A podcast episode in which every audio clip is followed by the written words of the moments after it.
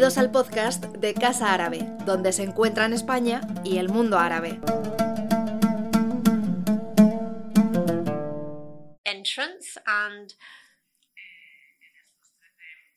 we hope you will attend these 13 conferences and we will be able to collaborate and listen to different speakers speak about the Arab and Islamic world.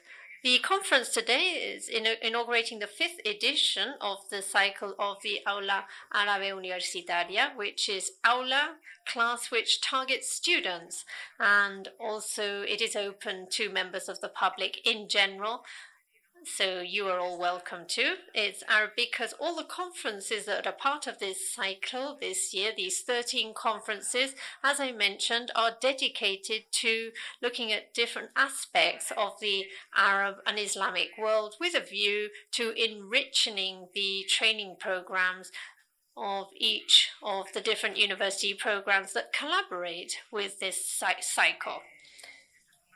In this way, we look at different matters and spaces, looking into different disciplines.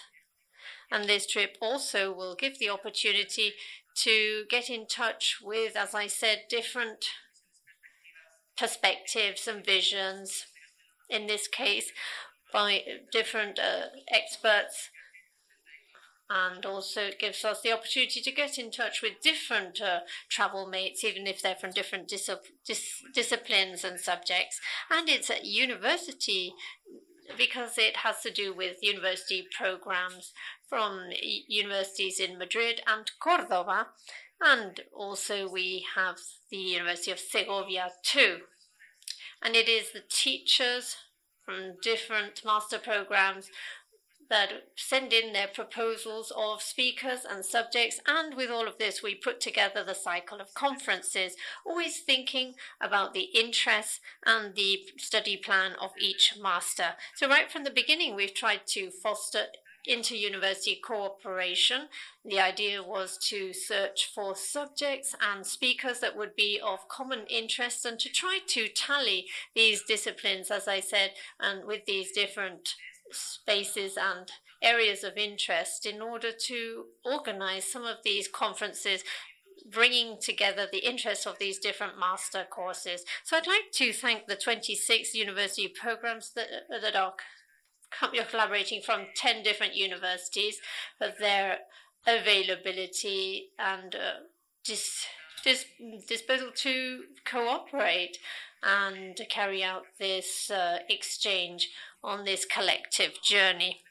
The conferences normally are proposed uh, by a program, but to a certain extent, some of these conferences of the cycle of this year, and the same programs have reached an agreement between them in order to make joint proposals, or some have linked up to the programs we already had underway. So I'd like to thank you all for this exercise in putting things together. The conference today is going to be given by Miriyam Aouragh, who is a professor from media and communication from the University of Westminster, and it is to arch- is it uh, possible to archive a revolution with visual art and digital and Syrian resilience and this is carried out with a Master of Studies from the Arab and Islamic uh, World, the autonomous university that is inaugurating this master course and the master course on contemporary studies on the Arab world and the management of conflicts from the Complutense University, which is also inaugurating its academic course. Today we have the participation of the teachers on Arab studies Ignacio Gutierrez from the Autonomous uh, University and Adil Moustaoui from the Complutense University. And they are going to talk about this uh, program and initiate the debate after this conference. Iñaki, thank you very much for collaborating. In Aula Arabe once again, and thank you especially to Professor Aouragh for having agreed to travel I know it has been difficult to find a place in your tight agenda and schedule because I know you're working in London in this case to respond to different academic commitments you have. And from here, you're going to Tangier, And so it will be part of this journey in through the world. So thank you very much, Miriyam, for coming to inaugurate our cycle of conferences this year. It is truly a luxury to have you here with us, and I think that you will find what she has to say of great interest. So just allow me to make a clarification before giving the floor to my colleagues in order to uh, it, it, has to do with the certification and the dynamics of how this works as i mentioned once the course ends in april and as proof of the experience that you will have acquired in, on this journey, all those of you who have participated in more than 40% of the conferences, six conferences in the cycle, will be able to request the Aula Universitaria certificate. And for this purpose, those uh, students from uh, Madrid will have to acc- uh, accredit this in person, and you will have to use your passport for this, and you have to remember to bring it so that we can stamp it and certify this at the end of your course if you wish to get this certificate. Certificate. And for those who connect up from the universities of Córdoba, there we will hold some sessions there in our headquarters in Cordoba. So for those students amongst those where we have those who will be connecting up on the Aula, Mediterranean Aula, who will be connecting up online too. All those who attend online will be able to accredit your attendance online, live, through the chat that we have on the YouTube platform. And there you will be able to register your name and surnames and the university program and that will be archived and then we will use that when it comes to accrediting your certification.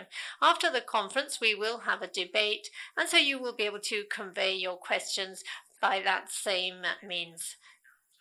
And I will be informed of what the questions are. So I hope you enjoy this. Thank you very much to all of you for your attendance. And Iñaki, you have the floor. Good afternoon. For me, it's a pleasure to start or to inaugurate this cycle of Aula Árabe Universitaria with a high level conference that will be given by Professor Miriyam Aouragh. I'm not going to go on into too many details because I don't want to take up time of her conference and we're going to enjoy what she presents to us. So I'd like to particularly welcome all the students, of the Arab and Islamic studies from the Autonomous University and postgraduate studies on international studies from Asia and Africa that are here. And above all, also, I'd like to welcome to those from our dear competition, but friends, the students and teachers from the Complutense University. And I know there are political science uh, students and uh, the master students, who, and we wish them uh, every success. The subject on Syria for us, for our master, is essential for a series of reasons. Firstly, because right from the start, the Syrian revolution started, we have had a series of subjects and researchers and even theses that have focused on this matter. Even the title Impossible Revolution, and I'm sure Miriyam will refer to that herself, actually mentions a well known book by the Professor Yassin Haj Saleh, who is a well known Syrian activist who published a book precisely with that title the revolution, the impossible revolution. We have the honor, we had the honor of welcoming the author of the book and the translator who was a student on our master, which makes us particularly proud, particularly for those of you studying a master. It really makes us happy to see how somebody really starts researching something wholeheartedly, particularly from the point of view of research, but uh, in particular in the case of Syria, and I'm sure Miriyam will mention this, we have started off with great enthusiasm because of the revolution that was forthcoming, but then we have gone into a phase of disenchantment and disappointment. So we will hear about how that change of heart has happened how we have reached this photograph, which I think will be an axis in, as part of her presentation, and how somebody who was um, part of a repressive system has been rehabilitated. And in Miriyam's work, we have seen a great deal of references to how this capitalist concept of image and words on many occasions converts what would be something historic or something that belongs to memory. Often it makes it into a spectacle. And so for us, this is something of great importance. We've looked at this from many points of view. And in our current program, we continue to do so as I say, Miriyam is particularly interested not only in the research itself, there's an effective tie with Syrian, and some of the teachers that are on this master and even the people who participate with the research have been in Syria themselves, and they have done a close follow up of the Syrian uh, so we'd like to encourage you to participate in the Q&A and uh, debate session after. We're particularly interested in your comments and observations, and we hope that you'll enjoy the conference and hopefully you'll have some fruitful studies. Thank you very much. Well, thank you, and very good afternoon to you. Before anything, I'd like to say that being here is uh, makes me doubly happy because first of all we are inaugurating once again this fifth edition of the Aula Universitaria. So on behalf of the Master in Contemporary Studies on the Arab world and Muslim communities, although the coordinator has been unable to be with us today, Daniel Gil, unfortunately, we are particularly grateful to Casa Arabe and to you, Olivia, for all the efforts made. And just to, and to be able to have an edition which I think is um, increasingly excellent in nature with great speakers and experts such as the conference uh, that we're going to hear from Miriyam Aouragh today. Secondly, we're very happy too because this is the new master that we're starting off with, an interdisciplinary master with three universities participating, with three lines of research and uh, quite high level teachers in the Arab world, and with social mediation and the management of conflicts. So hopefully this master will be successful and that we will not compete with that of the Autónoma University and other masters. In today's session, and uh, I'm in charge of presenting Miriyam Aouragh, so welcome to Madrid. Miriyam Aouragh has training first as an anthropologist the, from the University of uh, Amsterdam and also from the University of Westminster in London and also the Palestine University of Birzeit. And she carried out um, a degree, or she did a degree and did a PhD thesis, which was a pi- pioneering in uh, on the subject of development of internet in order to surpass or to overcome disability and then on the meaning of evolutions, te- techno-social evolutions and society and social movements in particular, and how these processes and these phenomena have allowed uh, social movements uh, to or to, to target a wider public and to carry out uh, strategies for resistance and response. And uh, the PhD thesis was on the nature and style and political economies in the Intifada in the case of Palestine.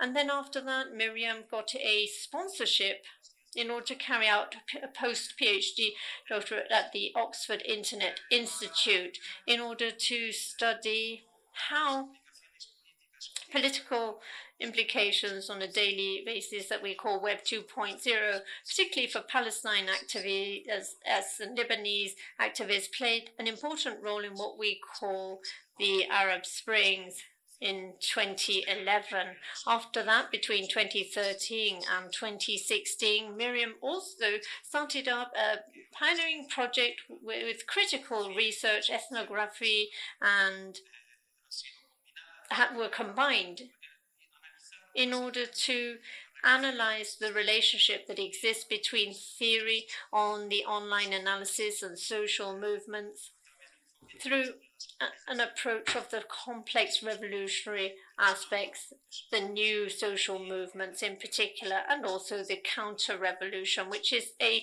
subject that she touches upon in her research. So these things were in three almost four contexts, in addition to Palestine, uh, Jordan, Lebanon, and Morocco, of course. And the field work that Miriyam has carried out, the striking thing is that it is interdisciplinary in nature, multimodal, because it combines her um, observations, her field work, her interviews, the analysis of the media, discourse, image. So basically, it's research that is uh, brings together each of these things and the symbiosis between these things in, in, the complex situation that we're living through. And she also focuses on a key concept, which is the criticism of the concept of race and political economy and infrastructures. In 2017, Miriyam joined the Westminster School of Media and Communication in Oxford, I believe it is, in London, as a teacher and researcher, where she's still working to this day. Miriyam has published four books, and I'm going to quote some of them Palestine Online in 2011, together with Hamza Hamouche the Arab Spring, a decade afterwards, revolution, counter revolution, and transformation of a region. And soon she will publish a book on Morocco called uh, Mediating the Makhzan on the dynamic of the revolution in Morocco. And she has bought, she's also written several articles and indexed uh, magazines. And so I think that the subject for today affects the master of the Autonomous University and our own master, which, as you know, has changed slightly, uh, changed its approach because we're focusing now on the Arab uh, and Islamic community. So, welcome, Miriyam, and I'll give you the floor, and I hope that we enjoy your conference today. Thank you. Oh, wow, thank you so much. Um, such warm words from all of you. Thank you, Olivia, Ignacio, and Adil. I want to thank the organizers for inviting me and also for making it practically possible. Uh, Irene, I don't know if she's uh, able to hear this, but also want to thank her for arranging um, some of the logistics and for Yolanda for picking me up and surprisingly uh, started chatting in Dutch with me. Uh, this is a small world. Um, yeah, I think this topic is um, difficult uh, because, in a way, it's about something that many people uh, think is uh, was a failure. And if we think about the Arab revolutions and the Arab uprising, I think when you go through temporal moments such as um, the anniversary of any event in life, uh, they become moments of reflection. And obviously, in the last two years, because it was a decade, there's a lot of reflection. You know, what was this actually? Um, and so there's this whole discussion, obviously, among academics and scholars and public intellectuals about the nature of revolution. What is a revolution? Um, when uh, there is a counter revolution, does it retrospectively change what we thought was a revolution into um, something else? I really recommend if you're interested in these questions. Um, I recommend the new book of Jamie Allinson. Uh, he wrote about counter revolutions. What are they? Also in the context of the Arab world. And his argument is precisely because there are counter revolutions, they were revolutions, because there is no revolution without a counter revolution. That's basically the other side of the coin uh, of the same uh, phenomenon.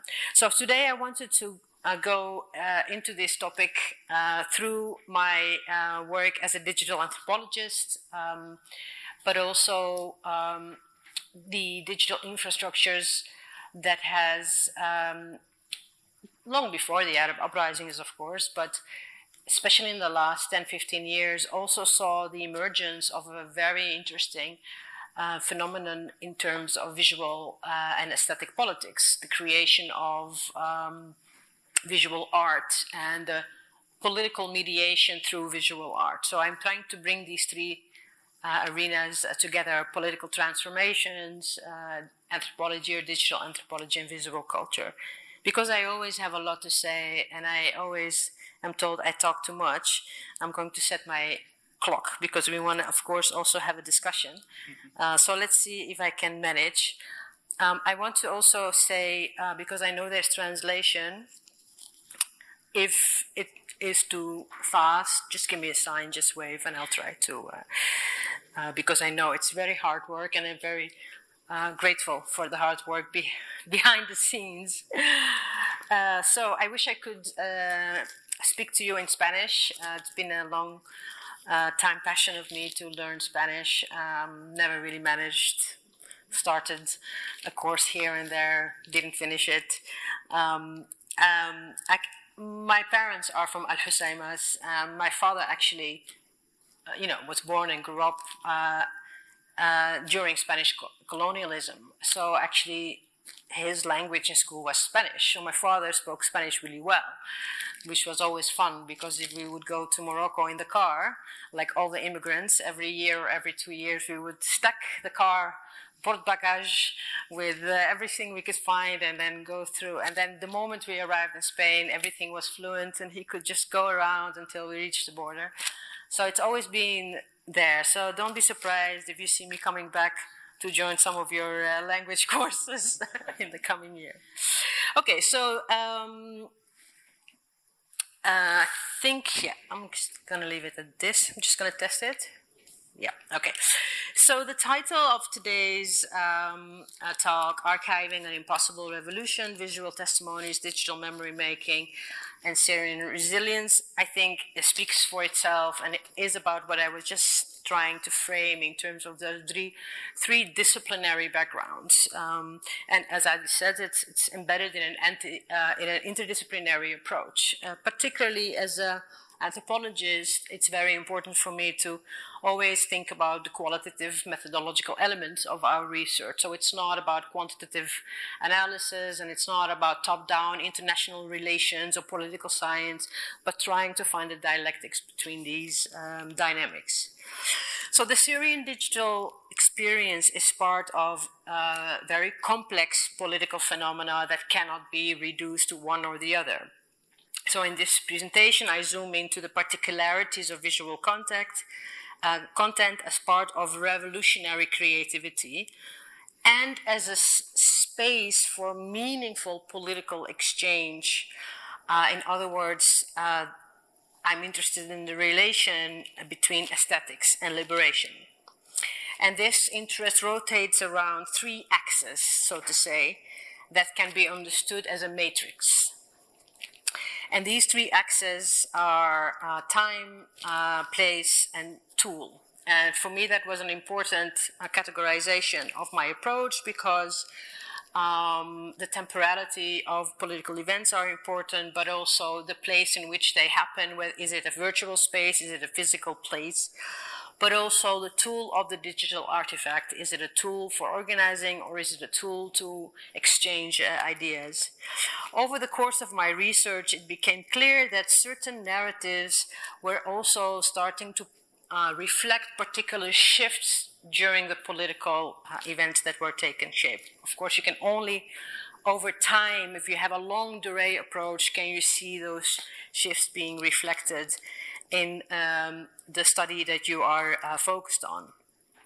So, a decade ago, I started to study uh, digital media according to this sort of raw matrix um, because I was really eager to go against the binaries um, that were happening. Um, you all remember the beginning of the uprisings, there were a lot of binaries, both in academia and in journalism, um, that quite uh, that were quite essentialist also, because we know the region is very uh, susceptible to essentialist uh, references and frameworks, and that end uh, ends up in in reductionist approaches. Um, and so the kind of matrix along the kind of time, space, and tool um, proved to be a conceptual framework that understands revolutionary protests by taking into account the experiences of the people themselves, but also the social contradictions in which the people are uh, uh, embedded in, and of course the personal intricacies of those people across different moments it's funny because sometimes you would read interviews and then that interview becomes like uh, a recurring reference whereas this, the person being interviewed would maybe a year later say exactly the opposite that they said a year before. Um, so i consider this kind of temporality important because I think there are, roughly speaking, different stages in political transformations. These different stages are analytical modalities, they're not absolute in and of themselves. Um, each in turn relate to different objectives and features. So different stages have different objectives and also are understood or recognized uh, by different features, uh, especially when we look at digital media. So generally, we can differentiate between, between past, present, and future, or pre-revolution, outbursts of revolutions, and post-revolution. These phases of, revo- of, revolutionary uprisings were divided because they, uh, first of all, because they have unique creations that they bring to light. And they show, in a way, the liminal mediation of struggles. In other words, to better understand, um, to better distinguish uh, between uh, the preparation or mobilization of, of an event, um, we can then also better differentiate that from the tipping point of an event, um, as you will see in your own use of digital media if you are an organizer or an activist or in the union or whatever the way you use digital media to mobilize is different than the way you use it when you already reached the tipping point.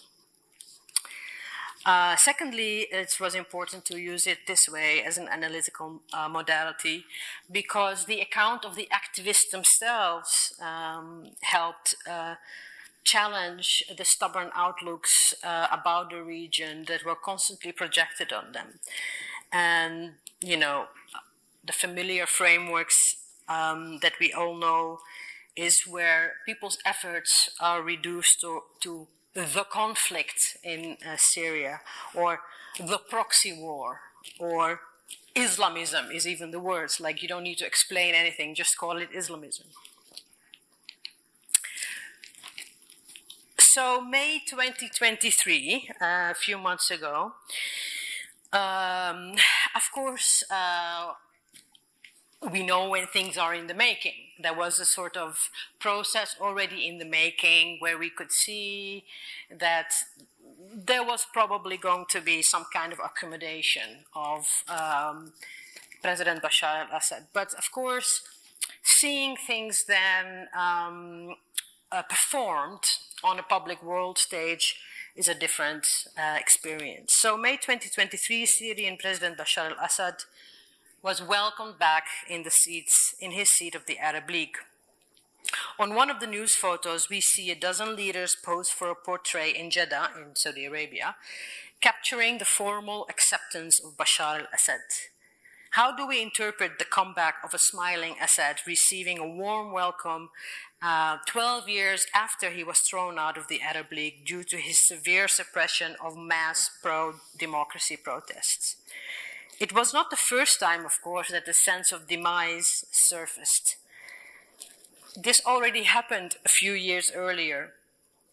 Many uh, Syrian activists, but also people who are interested, uh, remember uh, when Assad troops conveyed and supported by Russian military entered Daraa in the summer of 2018, um, and um, the Free Syrian Army members surrendered across several rebel held, uh, regions. This is important because Daraa is seen as the birthplace of the Syrian revolution. So the moment uh, the uh, official regime flag was raised in this birthplace of the Syrian uprising, Daraa was very jarring. A lot of people re- refer to that moment as kind of the beginning of the end. But of course, we also know that Ghouta and Aleppo had already been crushed into submission following unprecedented bombing campaigns 18 months prior to the surrender of Daraa. Now, in this case, The Guardian, Al Jazeera, BBC, and many other news headings heralded a full circle storyline. This, these portraits were also meant to say um, this really is the beginning of a new um, reapproachment and, and uh, the return of Bashar al Assad. It went even further because, without irony, Bashar al Assad tells the Arab League in a speech, and I quote, I hope that it marks the beginning of a new phase of Arab action for solidarity among us, for peace in our region, development and prosperity instead of war and destruction. As if all of this was done by some other third person or some other entity. And then those smiles, those kisses, those handshakes covered the press photos. They were, of course, very illustrative. Yet, when we remember the uprisings, it raises the question what was it all for then? In fact, at this circular moment, a decade after the end of the uprising, a somewhat pressing feeling returned. Was there really a revolution? So, to help make sense of this almost existential query, these three themes that I bring in come together how we remember major events, the way capitalist infrastructures turn political events into spectacles, and the particularities of visual content, content that enable space for meaningful political reverberations. So, in my title, I refer to what Haj, Haj Saleh, as uh, you already mentioned, um, in his 2017 book, so craftily termed The Impossible Revolution. It's kind of a paradox, right? The Impossible Revolution. So, it's about hearing uh, the ordinary power of ordinary people in something that is uh, impossible. This is also something we can hear in Wendy Pearlman's, uh, Pearlman's wonderful work. If you're not familiar with her work, her book, also from 2017, was uh, titled We Crossed the Bridge and It Trembled. Uh, the title comes from um, a quote from an interview she had with one of the people, Syrian people. Uh, so it's literally taken from one of our participants during protest in Ghouta. It's also about affording a reality of life that El Shami and Yassin Kassab described in 2016 in their book Burning Country, where they collected first hand testimonies among opposition fighters and human rights activists, activists that were scattered already um, in exile or in refugee camps. Above all, it is about the rareness of revolution that is historically unique and what Yasser Munif in his 2020 uh, book explores around between the politics of life and the geopolitics of death. So, between the politics of life and death, this is where you also see this paradox of impossible revolution. And where he also uh, he went to Syria and did field work there, uh, among the underground resistance um, and, and, looked at what he referred to as the micropolitics of revolutionary forces. Now, if we look at these revolutionary forces and micropolitics, what we see is that their determination of doing what they did uh, despite the actions of the regime's numerous security branches, despite the notorious prisons, and despite the many unseen networks of informants that pervade Syrian society. And I therefore uh, always discuss and include the material realities behind these visual aesthetics. The material realities, for instance, of a tight censorship and media control, a material reality of media infrastructures being owned by the state and I try to uh, conceptualize this in my sort of uh, across these three circles in what I consider this, the ecology of activists. Uh, the ecology of activists that has to do with surveillance, uh, censorship, um, and corporate power, right? Uh, and I write about this in some of my work, uh, explaining the Ba'athist regime's monopoly and control of the public sphere, which was also part of the story of the shift through neoliberal capitalism in the 1990s and early 2000s, where state socialist politics also transformed into um, this neoliberal, uh, competition based, profit based uh, industry, which included very quickly the capturing of media infrastructures. Actually, the cousin of Bashar al Assad was the head of the, the main uh, internet service provider companies um, in Syria.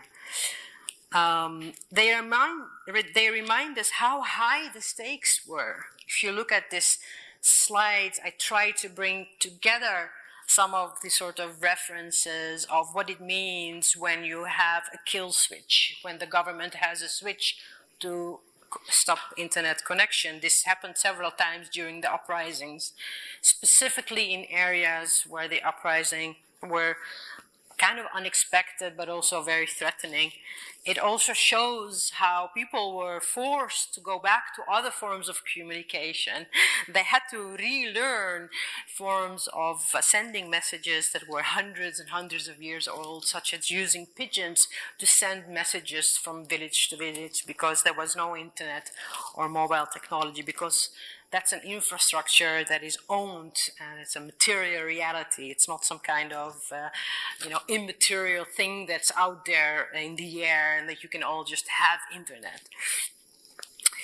So the uprisings remind us how these material realities remind us the high stakes and the high stakes also include as we know from number of uh, activist interlocutors. Uh, they include disappearances. They include, include, of course, sadly, also executions, whether of activists and journalists themselves or their loved ones. These archived assemble, uh, assembled experiences are striking, and they depict, in a way, the high peak of unity and at the same time the low depths of betrayal that level and sort of state violence and cruel suppression had not occurred at that scale in Syria, not since the horrors of Hama in 1982 or the crackdown of the Kurdish uprising in 2004. The testimonial unraveling of that first year is valuable in two ways. Firstly, they tell us an honest tale of human resilience in the face of cruelty, and this human resilience has a universal uh, meaning to all of us. It's not about Syria or the Arab world or the Islamic world, it's a universal message for humanity. It reminds also the viewer, again, if we go back, that the, for instance, the Free Syrian Army, it actually arose because of mutiny in the army that were provoked by extreme and brutal orders Syrian troops were compelled to follow by their political and military superiors. These armed groups came up in the very first moments to defend their communities.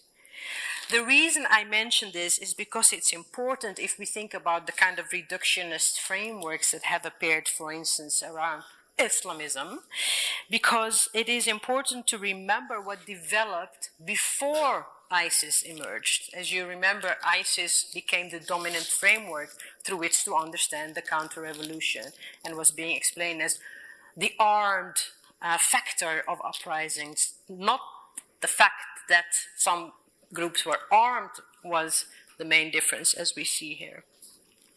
But they became a dominant factor in the narrative regarding the militarization of the uprising. But the disturbing and moving testimonies are, of course, not only written in these books that I showed. Visual reconstructions and video archives grew as major methods that protected or recovered this narrative of the uprisings as well. These radical vis- visual narratives uh, characterize what Zaher Omareen aptly referred to as the visual vocabularies of resistance. The creative representation of Syrian activists can ameliorate melancholy, or in tune, it can be about political deterioration. Or rather, it could also restore confidence through positive and rallying sentiments. Remember, when you smell something or see something or hear something, sometimes you can get goosebumps, you can get physical reactions from something that is actually a memory. So, how do these stored up and periodic feelings traverse? So, through the Shab Suri Arf Tariq, the Syrian people know their way collective. It's a collective, an art collective. I hope some of you knew their work which started in Syria in the spring of 2011, I sort of involved in these questions as an empirical case study.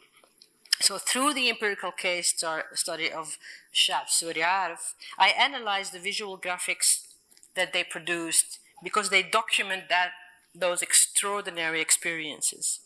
Their images eventually became central to how I explore the way that creative engagements are embedded in particular political contexts and conditions.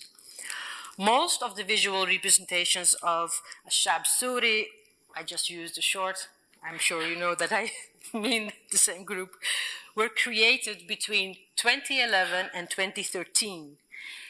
And they were published on their Facebook and their Flickr pages all, almost chronologically. So if you're interested actually in this case study, you can all go back. Those pages still exist, those archives still exist. And they produce them, of course, uh, as uh, open source. So the, the whole meaning was for you to, you know, access their posts and use them for your own campaigns or your own, own work. The activists in this, in this collective deliberately and proactively identify and self present as progressive. This means their creations carried also a pedagogical component, especially that they do not adhere to reactionary politics or sectarian aims, which of course is important for anyone who studies uh, Syria. This ta'ifiyya. This schooling, this pedagogical schooling, has special meaning because it was the weakest link in the social political chain of the country. Sectarianism is considered like the Achilles heel of the Syrian uh, um, uh, potential revolutionary unity. The description of itself on its Facebook uh, page uh, puts emphasis on this point of unity, as you can see uh, in, the in the quote that I uh, shared on this slide. Now, these are important reflections of the activists themselves, and they remind us of the importance of ethnography and to find ethnographic synchronicity in studying, for instance, aesthetics or visual culture. Through the creative manifestation of Syrian revolutionary contestations of Syria, I really wanted to contribute to the production of knowledge also of digital anthropology. These cases are not just a focus as subjects, um, they also inform and produce theory. Yeah, they're not just there to prove existing theory. They are also change the epistemology of the sources that we use. So this dual focus graphic representation and digital politics, of course, overlaps with theories and the study of visual culture and anthropology. I therefore also want to build on a critique of the absence of visual anthropology on the Middle East. Uh, if you're interested, look at the work of Diane Allan and Mark Westenborg, Westmoreland, who provide contextual knowledge about this environment and why uh, these um, uh, frameworks and epistemologies are important, even though they are lacking.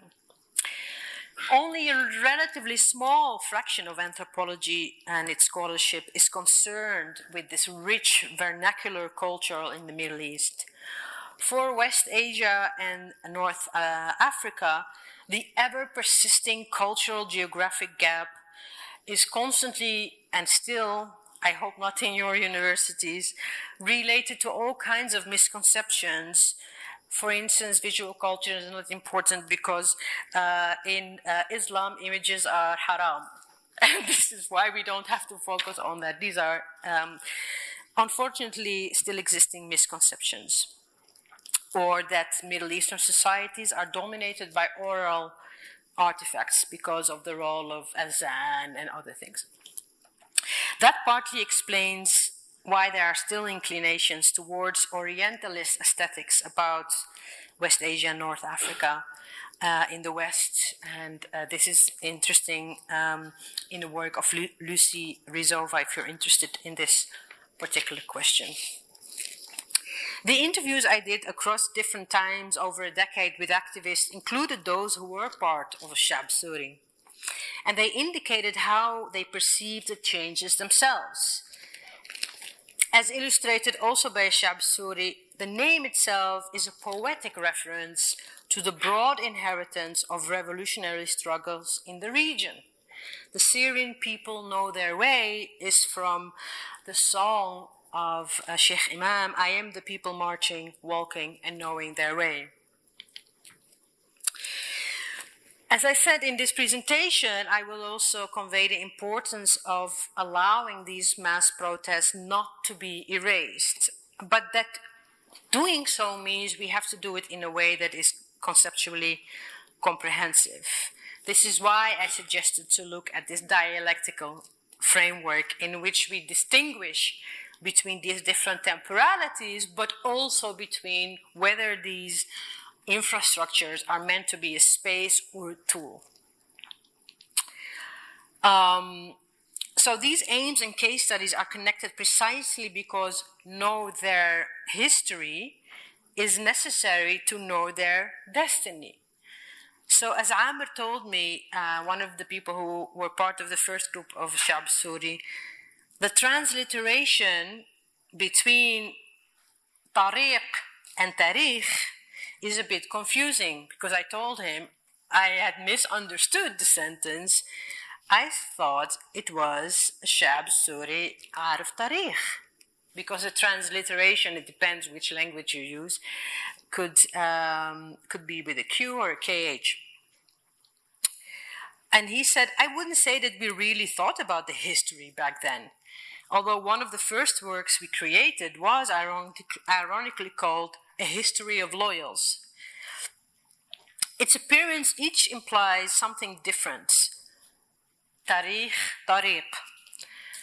But actually, they're both in each other's continuum. To bring back the lyrics from which Assad, uh, acronym not for Bashar but for Shab Suri, derives its meaning, a serendipitous conjecture takes us to a deep, deeper meaning of the non-linearity of revolutionary struggles. Because knowing their way from the song of Sheikh Imam is also a homage by the Syrian activists uh, to the revolutionary struggles beyond their own present and time. So that's the progressive part also of Shab Suri and these activists is that it's not, it is a universal objective. It harks back to previous revolutions and it harks also forward to other places and locations. Besides an homage to the famous revolutionary song of Sheikh al-Imam, the poetic emblem reveals how interrelated visual narratives and everyday dynamics are for uprisings. They are never separate. They can only be understood together, and together they form a unit of analysis. If we divorce political motives from the aesthetic realm, for instance, then the artistic activities itself can easily be misinterpreted. That's why when they might even become a spectacle, and that then tends to overrule the actual content it was meaning to uh, mediate. Even while I explicitly, re- explicitly reject the theological definition of these temporalities, it appeared that I was still hanging on to a linear logic in this matrix myself. Past, present, future. There is something theological about that. So, how can we, we read the designs underneath the assumed liminal affiliation while staking up the double leveled ambiguity here? This suggests that experiences the experiences of the makers, of the people involved in creating these visuals, play a role in the what that is being created. And that what can change, of course, uh, over different temporal moments. This calls into question the complicated relation between producer and consumer of the visuals that structure the creation of this work. So at the heart of this lies the maker's own contradictions. which in turn is created by the historical. Oh, that was me, 30 minutes. I have 10 minutes to go. Uh, which, uh, of course, these internal contradictions of the makers, but that are in turn uh, created by their material realities. Remember that slide of the ecology of the activists? Those are the material conditions that create these contradictions. So rather than zooming in for the purpose of detailed cultural analysis, I want to see the commonalities and differences between the visuals and across those periods. Through the mediation of political visuals, I add this additional layer to comprehend the Syrian revolutionary uprising. Unlike the creative visual online projects that strongly borrow from aesthetics and the aesthetic studies of visual resistance, the visual productions under investigation do not lead to the aim to gain popularity. For most of these people that were involved, it was not about what we understand digital media now to be about having more likes, having more share, being more popular. It was not about increasing marketability, and it was rarely about individual endeavors, which is also really important because sometimes they refuse to say who the maker was. They say it's collective. We refuse this reduction to a piece of work to an individual maker.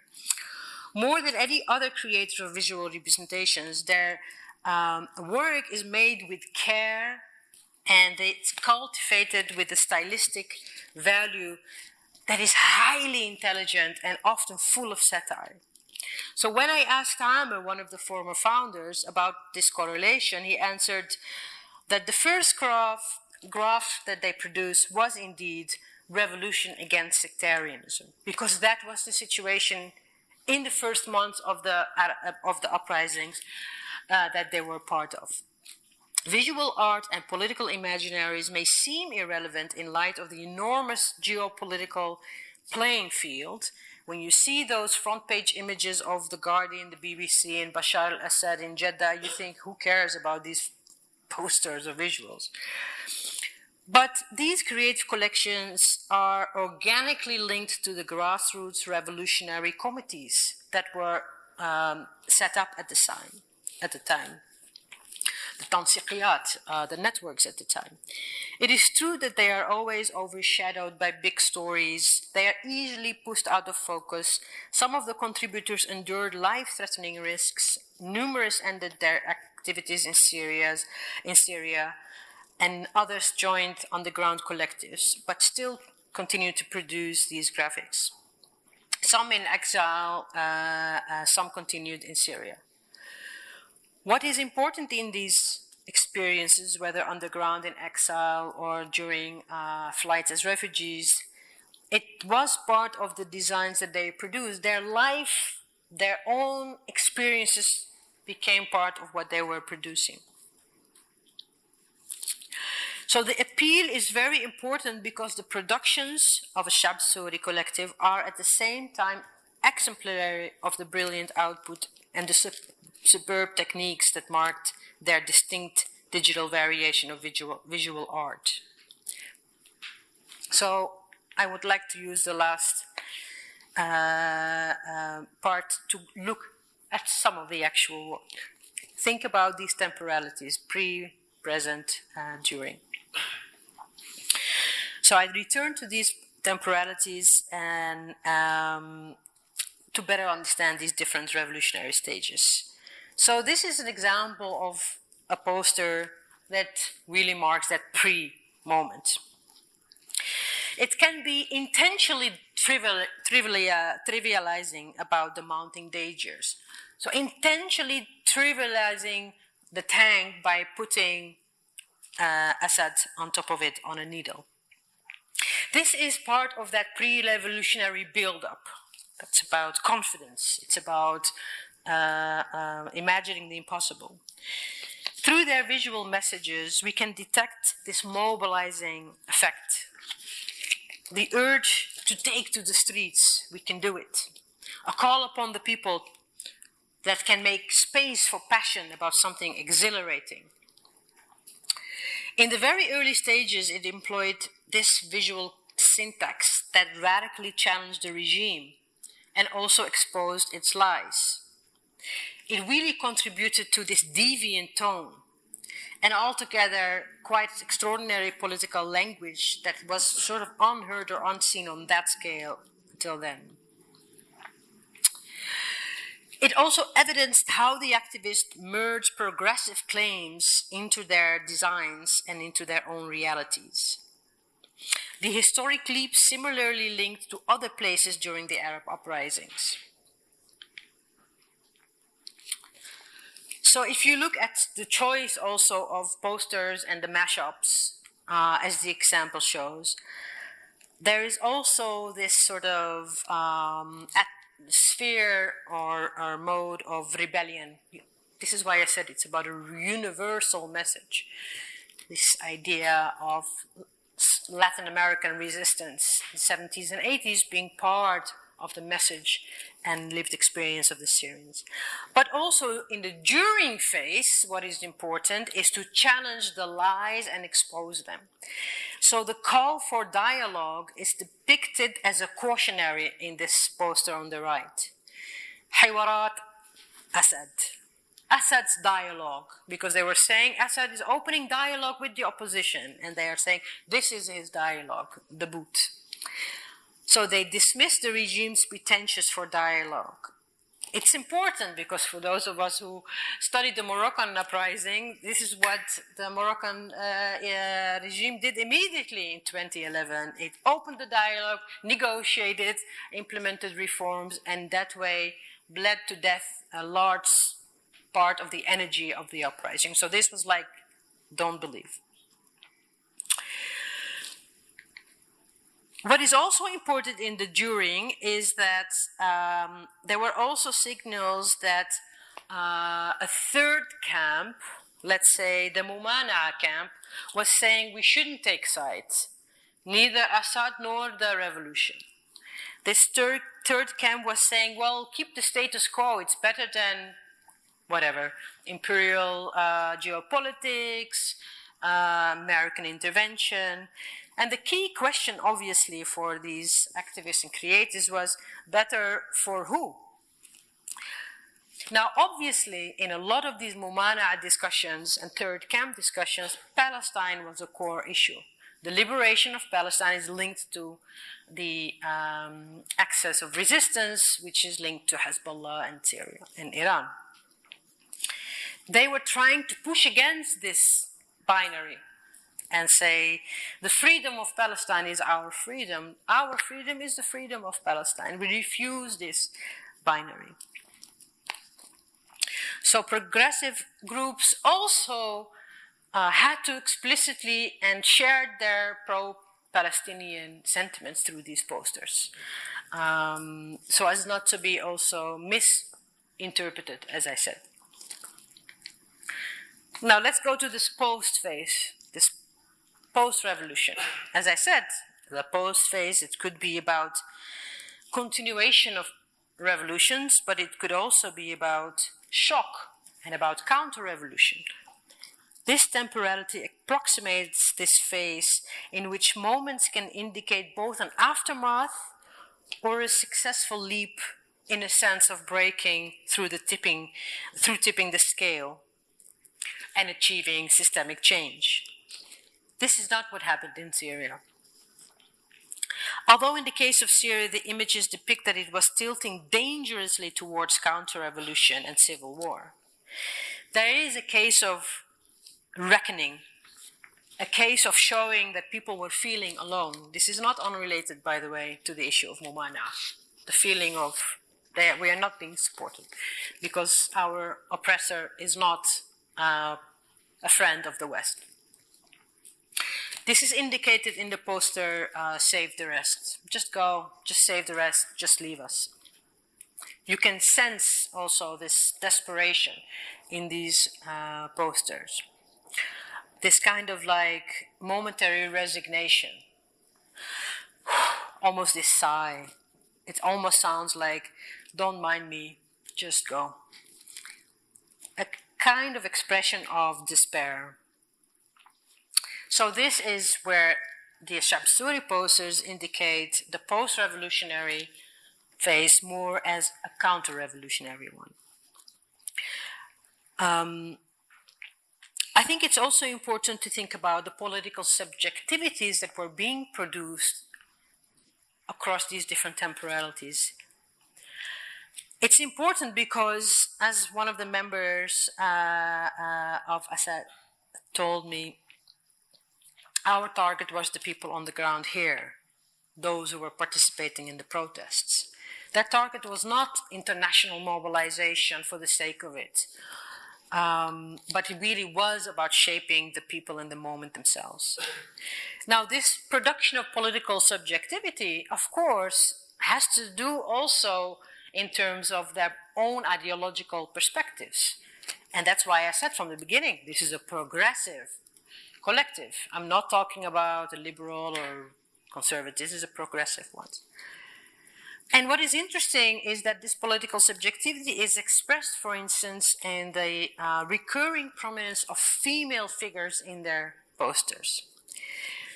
This evokes a particular interpretive framework that was crucial in relation to the arguments made at the outset regarding the micropolitics. Remember what Yasser Munif said about the micropolitics. This is what became visible also in these protests that the revolution is feminist. In fact, gender politics is a very important factor in all revolutions and uprisings. Even, I guess, you know, in, in, in Spain, you have every year the Women's March and the other uh, events where it is important to centralize it as part of any political project and not as a side issue. So, this fist waving woman is an echo of this important contribution that also someone like Razan Ghazawi has written about a lot, who offers key insights about women's activism in Syria uh, and the first years of, this, of, the, of the uprising in particular. The revolutionary project is against sexism and patriarchy. That's the simple message.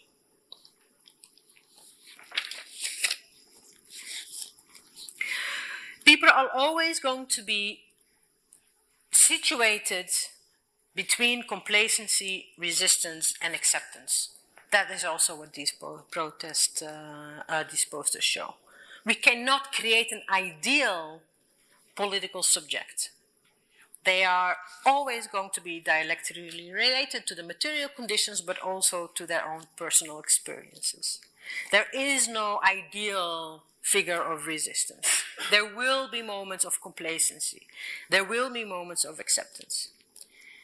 In this sense, the temporal rhythm and representational features inhibit in, inhibited in, in Shab Suri's posters provides us a multiple lens. It allows us to understand the ambiguous relation between resistance and survival. This reflection of life and death is shaped by so many internal and external obstacles. So the revolutionary subject moves from self confident poise to hesitancy and back to audacity. This is why I think uh, chronicling, a chronicle of a revolution, archiving of a revolution, is in a way the salvaging of a revolution. To salvage is to chronicle, to chronicle is to salvage because they know that they can conjure up feelings and they can provoke a sense of rebellion, even if these moments have already passed. So, in conclusion, such archives have a potential to function as a salvation. They, on a direct, basic level, allow many people to relive the moment. They allow others to remember the extraordinary beginnings in moments that they're being doubting. Was there something? Was there actually a revolution? And they remember that it was across the whole country there was a sense of unity, that it was not a myth or a dream. On another existential level, they also remind of thinking boldly, thinking about the hereafter. And that is what is so beautiful about this poster. This is the shape of a butterfly, or the butterflies are uh, what marks this shape. And as you can see in the, the Arabic um, Madaniya, and it has this message of anti sectarianism, the future, the butterfly, the ugliness that we have now. You know, if you remember, what was a butterfly before it was a butterfly? It didn't look very beautiful. It looks like an insect, like a worm. It's, mm. But it's not just about the butterfly, it's also about what do you require to become that Madaniya, anti sectarianism, secularism but not secularism in the French meaning. Uh, let's be clear. So I think this is important, and this is where I want to end um, in the sense of the feelings that were evoked and the experiences that were shared. I told you they were smart. um, can you detect? This is, of course, the logo of Peugeot. And if you transliterate Peugeot, it's in Arabic. You can read it like bijou. They come. And then if you reverses, you say wabiroho, and they go. And that's the idea also of uh, their message. And this is why I think it was important that my misunderstanding of tariq and tarikh was actually beautiful because that is also what it said, right? Tariq is also the road to reminding of the past, the tarikh. I think I want to leave it at this uh, and let you soak in some of the quotes from my uh, interviewees. And remember that the name is from that song by Sheikh Imam. So I also want to invite you to go to YouTube and to listen to the song tonight. Um, and remember that these temporalities matter because when you hear this here, it could have been about a Egyptian uprising. It could also be about a Spanish uprising. Who knows?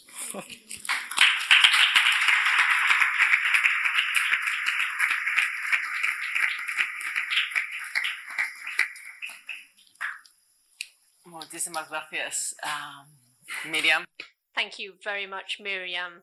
Uh, we did go over time a little bit, but I think it was well worth it. And thank you ever so much for this trip through the Syrian revolution. And you've touched upon a lot of matters which uh, uh will be touched upon in our study plan and also in our series of conferences. So I don't know whether you have any comments, questions, or whether we should delve straight into the debate and Q&A from the members of the public.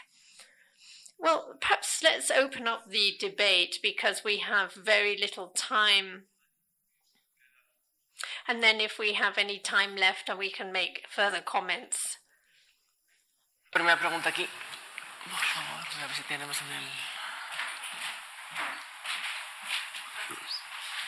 No sé si es mejor en inglés o en español. Shall I ask my question in Spanish? Full uh, presentation today very illustrating. Uh, while you were talking, I was all the time comparing the Syrian case with the Egyptian one, which is the one that I know better. And there are certain parallelism, but I have questions to see um, if, if, if it is the same case, like concerning the archives, the revolutionary archives, the visual revolutionary archives that were created in 2011. Uh, for example, in Egypt, uh, the collective Mosireen or Tahrir documents or all these collectives, right? They, they, they engage in these um, dialogues and debates on how to create revolutionary archives, what it means, what to include, what not to include, how to make them anti-authoritarian and so on. But one of the main questions today, I think, is how can these archives survive? And I, I don't know to what extent that also relates to the Syrian case, because what I know is that, for example, Tahrir documents, it's now owned by uh, American University Library or something like that, but like others um, are at risk of disappearing. And once they disappear, uh, I think there is nothing visually left uh, digitally on the internet. I mean, all these YouTube videos you could see before and images are not there anymore. So in a way, the revolution is disappearing as well. So I don't know if that relates also mm. to the Syrian case. Did you want to collect questions or shall we? Uh, si, si hay, más, hay más preguntas entre... Are there more questions? No? Bueno, pues cojamos estas y luego ya. Yeah. I think that's a really important question and I already um, quite early on um, when activists noticed that Facebook was also removing pages but also when uh, YouTube was applying certain uh, user ethics. For instance, uh, I mean, there's some really interesting studies done also about you know what it means in terms of uh, privilege, uh, like not wanting to show, for instance, certain bloody scenes or naked parts of bodies, and of course this raises the question of which parts of the world this you can actually separate this reality from everyday life and in which parts of the world this is not even a choice. This is already in your in your face. So what happened was that uh, there were many interesting discussions among arab techies. There were there is a collective that existed before the arab revolutions that were very important the arab, techies they involved uh, syrians lebanese palestinians egyptians jordanians very regional um, and so it really was about uh, the question of uh, relying on commercial platforms, and that particularly the idea of relying on commercial platforms was uh, really bad. Um, but also, it came up among Syrian uh, organizers, specifically the Syria Remembers Collective.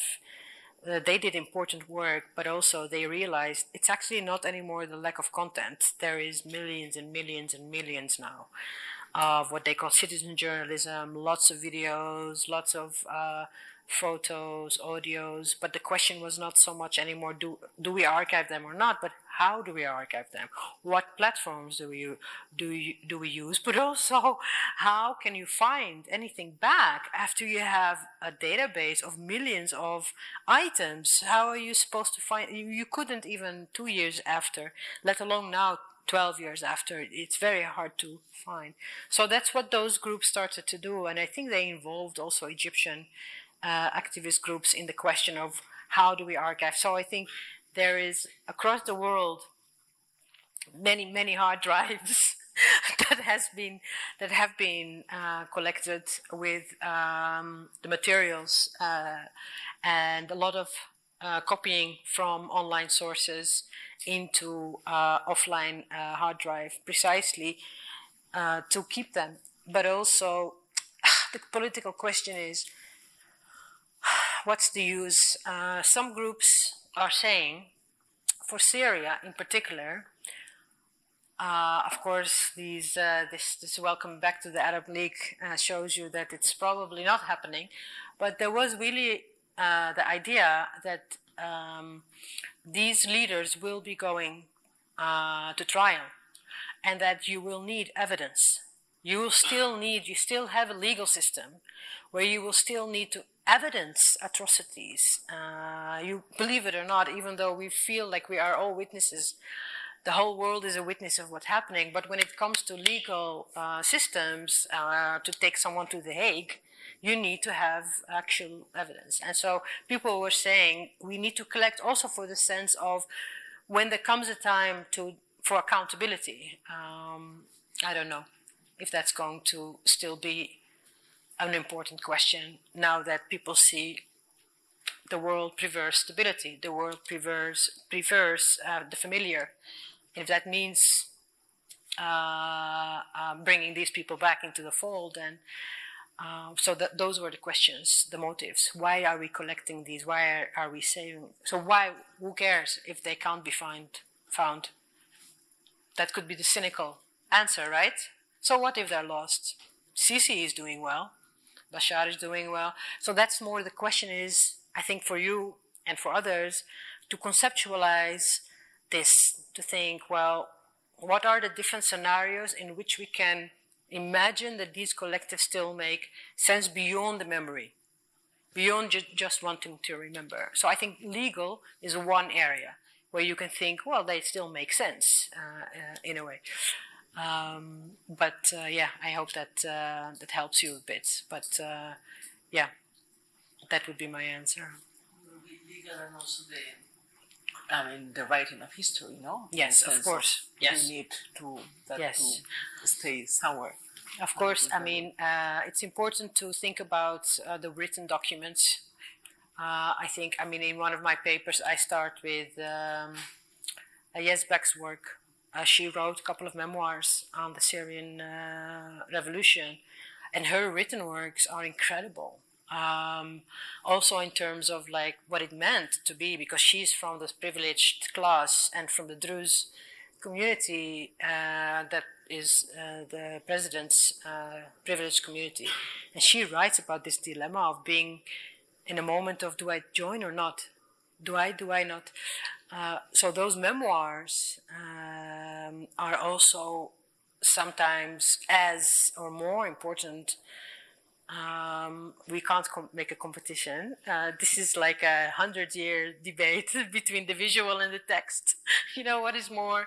Um, but yeah, uh, totally, totally. ¿Alguna otra pregunta? Sí, allí al fondo. Any further questions? Yes, at the back of the room.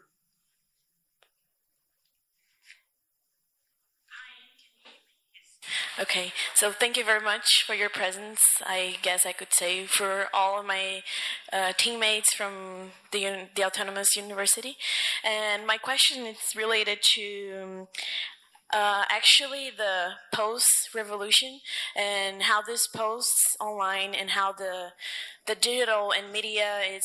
Um, busting us every day. So if we think about like the pandemia time, there were a lot of uh, posts and media and misinformation, and the government. Um, I I tell by by Brazil, but we can say that uh, a lot of posts were tagged by fake news. For example, like this is a fake information. Be careful. And uh, what I would like to ask is how is this media that come from uh, Syria and all this um, media that come to us sometimes come with this note like this is fake don't believe in this story or uh, go search more about this information. Who are these people that um, tell if this is a fake information or not? Like if it's actually true or if we are being collecting uh, information that it's not actually what it's actually happening there. Can you can you understand my question Yeah, do you want to collect the other one as well? Yeah, well, let's, let's take it the other one. We can join too. There's another Other one there. Yeah. Yeah. Um, my question is a little bit different than the. I don't know if you will be able to answer them both at the same time. Um, I wanted to ask you about the role of these archives that we save and sometimes look at in the future of the Middle East in terms of uh, Walakat al-Dawliya, in terms of international relations, because um, MBS has been a prominent figure between um, what you just showed with Al Assad and uh, what happened just this week uh, with Israel. And it's uh, very important for me to understand what's the link between this that we're looking at in every media outlet and the pictures of before of those populations suffering that no one seems to look at anymore.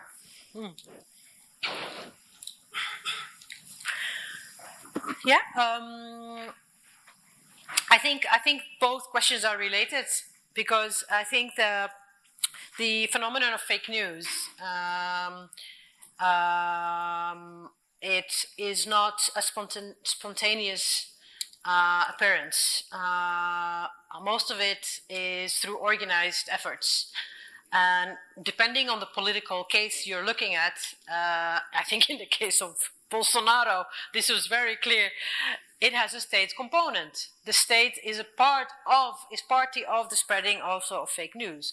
Uh, in the initial phase of the discussions of fake news, there was this idea that fake news is done by like mm, people, silly people. No, it's actually part of. Uh, if you look at the um, sim, uh, uh, the Syrian Electronic Army logo, uh, one of its arms was uh, propaganda, uh, was also spreading fake news.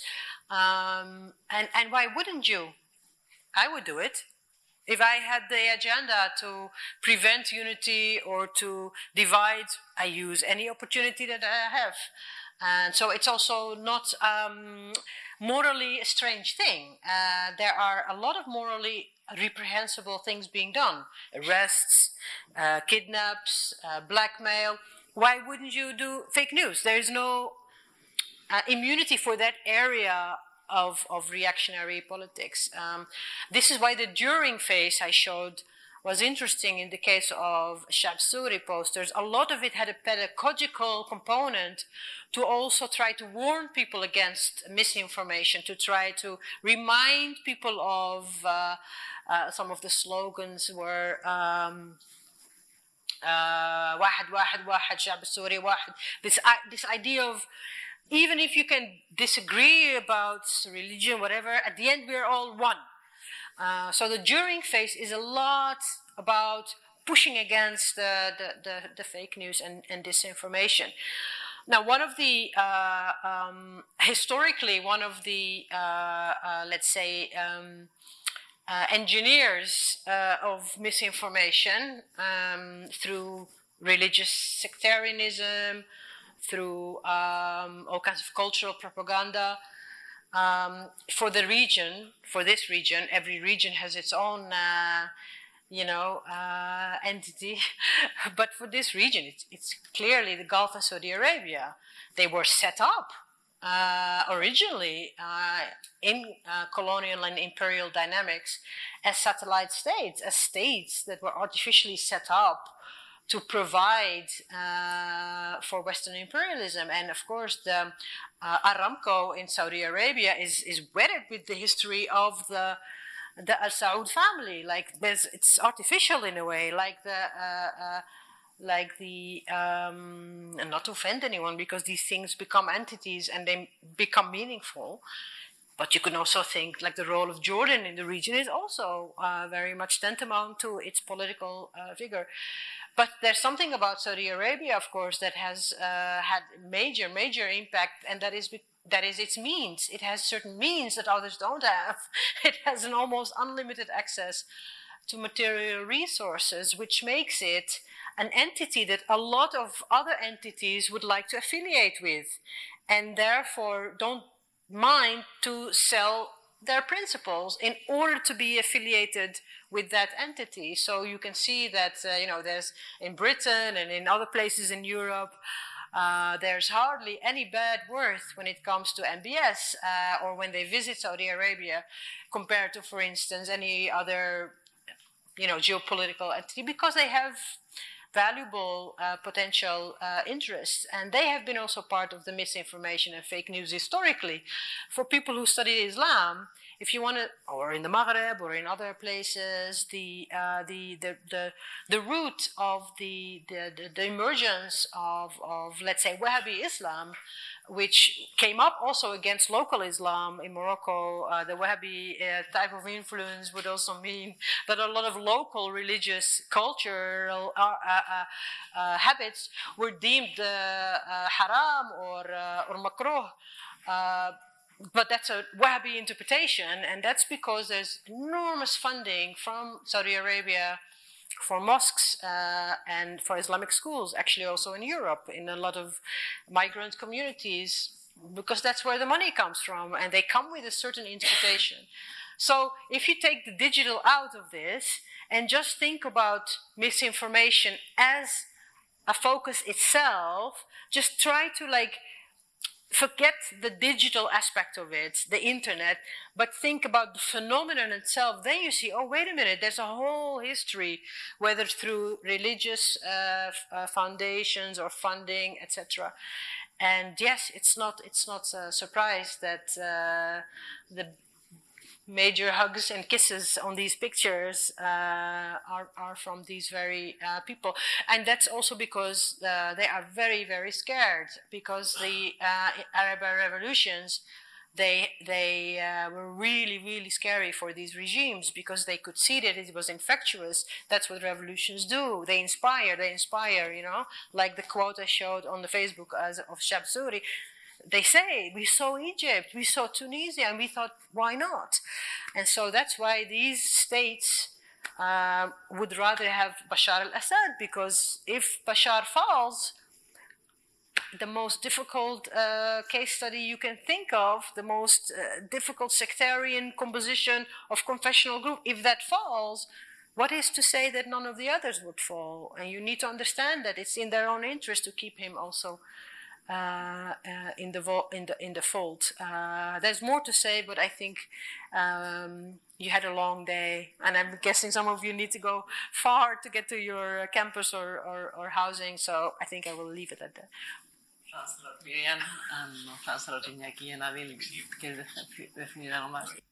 Do you have any further comments? No, we'll leave it there. We'll close the session now. Thank you ever so much for attending this uh, conference to inaugurate the Aula Árabe Universitaria. And uh, thank you to Casa Árabe and thank you to the interpreters and all those of you who have followed us online. So we'll see you back here next time. Thank